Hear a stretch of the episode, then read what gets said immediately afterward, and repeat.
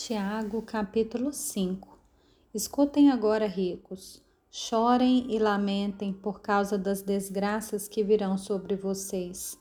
As suas riquezas apodreceram e as suas roupas foram comidas pelas traças. O seu ouro e a sua prata estão enferrujados, e essa ferrugem será testemunha contra vocês e há de devorar como fogo o corpo de vocês. Nesses tempos do fim, vocês ajuntaram tesouros. Eis que o salário dos trabalhadores que fizeram a colheita nos campos de vocês e que foi retido com fraude está clamando. E o clamor dos que fizeram a colheita chegou aos ouvidos do Senhor dos Exércitos. Vocês têm tido uma vida de luxo e de prazeres sobre a terra, têm engordado em dia de matança vocês têm condenado e matado o justo, sem que ele ofereça resistência. Portanto, irmãos, sejam pacientes até a vinda do Senhor.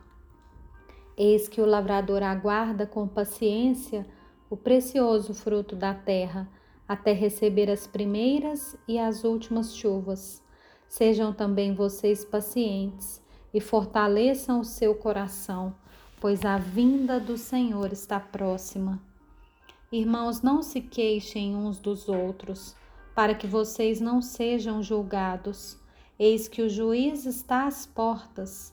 Irmãos, tomem como exemplo de sofrimento e de paciência os profetas que falaram em nome do Senhor. Eis que consideramos felizes os que foram perseverantes.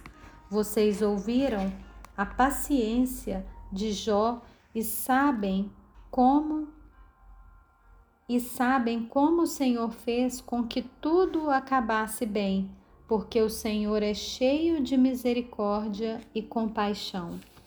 Acima de tudo, meus irmãos, não jurem nem pelo céu, nem pela terra, nem por outra coisa qualquer, mas que o sim de vocês seja sim e que o não de vocês seja não para que vocês não incorram em condenação.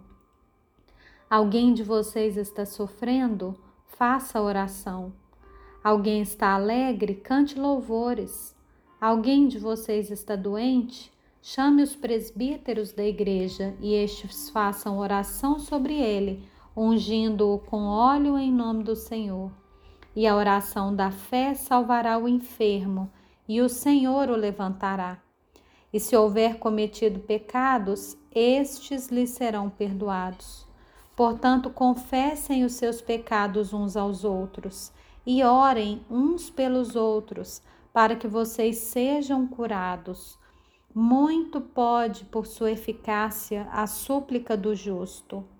Elias era homem semelhante a nós, sujeito aos mesmos sentimentos e orou com fervor para que não chovesse sobre a terra, e por três anos e seis meses não choveu. Depois orou de novo.